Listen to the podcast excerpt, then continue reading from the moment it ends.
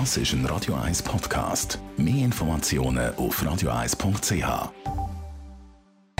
Die grünen Minuten auf Radio 1 werden Ihnen präsentiert von Energie 360 Grad. Nachhaltige Energie und Mobilitätslösungen für die Welt vom Morgen. Energie360.ch Regio Wärme, das ist äh, die Abwärme von Industrieanlagen wie zum Beispiel Kehrichtverbrennungsanlagen und somit nachhaltig, sagt Daniela Friedli von der Umweltarena. Ja, es ist ja so, dass 50 Prozent vom Abfall von fossilen Quellen kommt.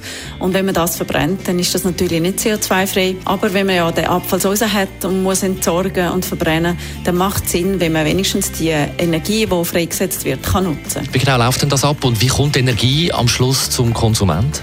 Zuerst wird der Abfall verbrennt. Das gibt eine Temperatur von etwa 1000 Grad. Damit man die kann nutzen kann, muss man die mit einem Wärmetauscher auf etwa 100 Grad transferieren. Und dann wird die Wärme mit Wasser in die umliegenden Quartiere verteilt. Für das hat man gut die Rohre, die unterirdisch verlaufen, sehr verlustarm sind. Und so können dann schlussendlich Konsumenten von der Abwärme von dieser Industrieanlage in ihrer Region profitieren. Wie weit kann man die Energie verteilen? Das kommt darauf an, wie groß die Anlage ist. Beispielsweise die Limeco in Dietik, eine der grössten Anlagen, die das Verteilnetz laufend ausbaut. Die haben jetzt schon neun Limataler Gemeinden, die angeschlossen sind.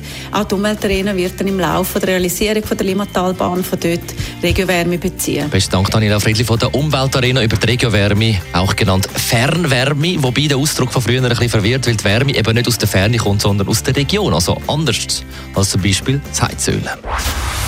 Die grünen Minuten auf Radio 1. Jederzeit zum Nachlesen und gerade als nächstes nach dem Santa Esmeralda gibt es eine Zusammenfassung vom heutigen Morgen und abends habe ich dann Talkradio. Das ist ein Radio 1 Podcast. Mehr Informationen auf radio1.ch.